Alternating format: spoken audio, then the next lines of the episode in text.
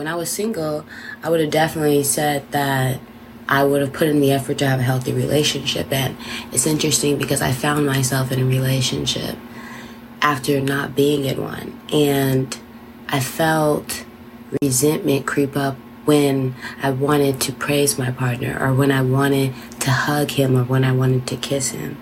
And I had to ask myself, what's that energy that's preventing you from acting on what your first mind told you to do. Because the first mind said, oh, he just did X, Y, and Z, and I want to hug him. And then a thought came behind that that said, no, he doesn't deserve love. He doesn't deserve affection. He doesn't deserve your attention because of what he did yesterday. Yesterday could have been months ago. Yesterday could have been weeks ago. Yesterday could have been years ago. And imagine if someone was holding you to a standard of a version of you that didn't exist anymore.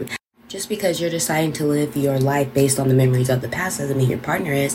And if you are living in the past and your pres- and your partner is living in the present and trying to build based on who you are today, the version of who you are. To, these two individuals have two different con- two different mindsets when it comes to conflict resolution.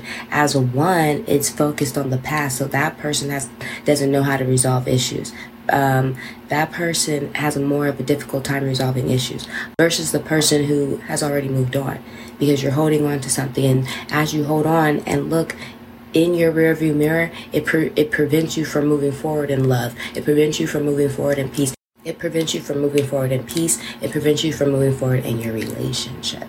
And that's why a lot of times relationships don't move forward. That's why a lot of times relationships do break up because one person is stuck in an experience. One person is stuck in a season of the relationship. One person is stuck, um, at a specific time in the relationship when someone else is willing to say, Hey, I forgive you or I'm willing to move on because trust and believe this person who's holding on, this person, let's say this person is a rock and this person is a flowing river.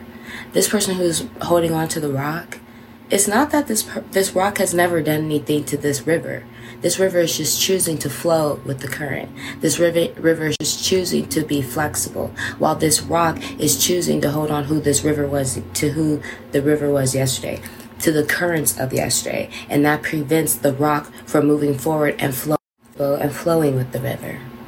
After a disagreement or after a disappointment, when your partner has apologized or when your partner tries to make amends and your partner is providing or doing a loving gesture and your mind or your body motions to hug or kiss that partner, and then you think of a thought after that prevents you, that creates resentment or creates um, a block from you doing what you were going to do. Even some of you might say, Oh, well, I got that phone call. That's just an excuse because if we do what we want to do, when you have to go to the restroom, you go, right?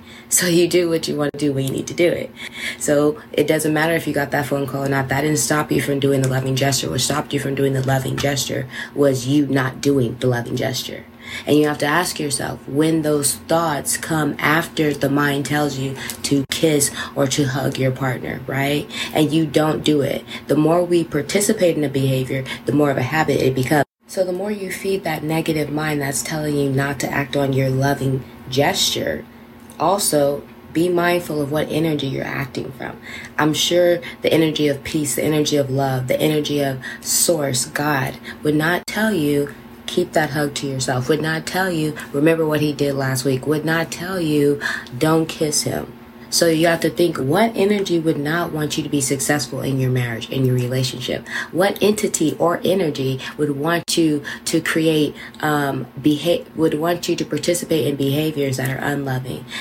What would that lead to? Probably divorce or separation. What entity or energy would be satisfied with you being lonely again or you being by yourself again and not participating in the behavior? So keep in mind what energy you're feeding. Choose you this day what master you will serve. You, you will either serve peace or you will either serve confusion. And your behavior will always reveal what energy you're operating from because when you participate in unloving acts, on a continual basis, you become an unloving person because what we participate in, we make a habit of, and we are our habits. So the more you yield to the spirit of confusion, the more you're operating from the spirit of confusion. And you can't birth righteousness, you can't birth peace, you can't birth love and wholeness, healthiness through the spirit of confusion. You would have to deal with the resentment. You would have to confront the issues that you don't want to let go and actually ask yourself, why don't I want to let this go? What is it about this that's causing me to want to hold on to what he or she did? Why am I satisfied wallowing in my own pain? Because when you're holding on to it, you're wallowing in your own pain. Why am I choosing to divorce? I was very resentful. I was very angry because I had suffered for and held on to the pain of my past for far too long, and that divorce created an eruption in my and life. That eruption was a wake up call to the life that I had been living, the life that I had become a slave to, my routine life. I was a set of routines. I had st- I had stopped being conscientious of who I was. I had forgotten who I was as I became someone else sleepwalking through life, allowing life to just dictate how it, how I would experience life versus me dictating how I would experience life. And that wake up call was the best thing that ever happened to me. How, how many of you know that there is gain and loss? How many of you know that there is a window opportunity there is a window of opportunity after every closed door? And that divorce it was that for me, my window of opportunity to to confront my problems and finally deal with it so that I could start creating connections, ha- living the life that I deserve to live and was dreaming of.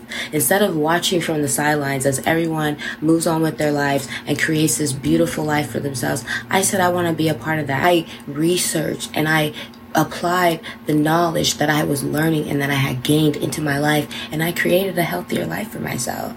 If that's something that you're interested in, wanting to create a healthier life for yourself, wanting to break the habit of being yourself, wanting to break repeated patterns, wanting to heal and create a purposeful life, if that is something you're interested in, click the link in my bio. Let's connect. Let me partner with you and change. My name is Coach Love. Talk on topics.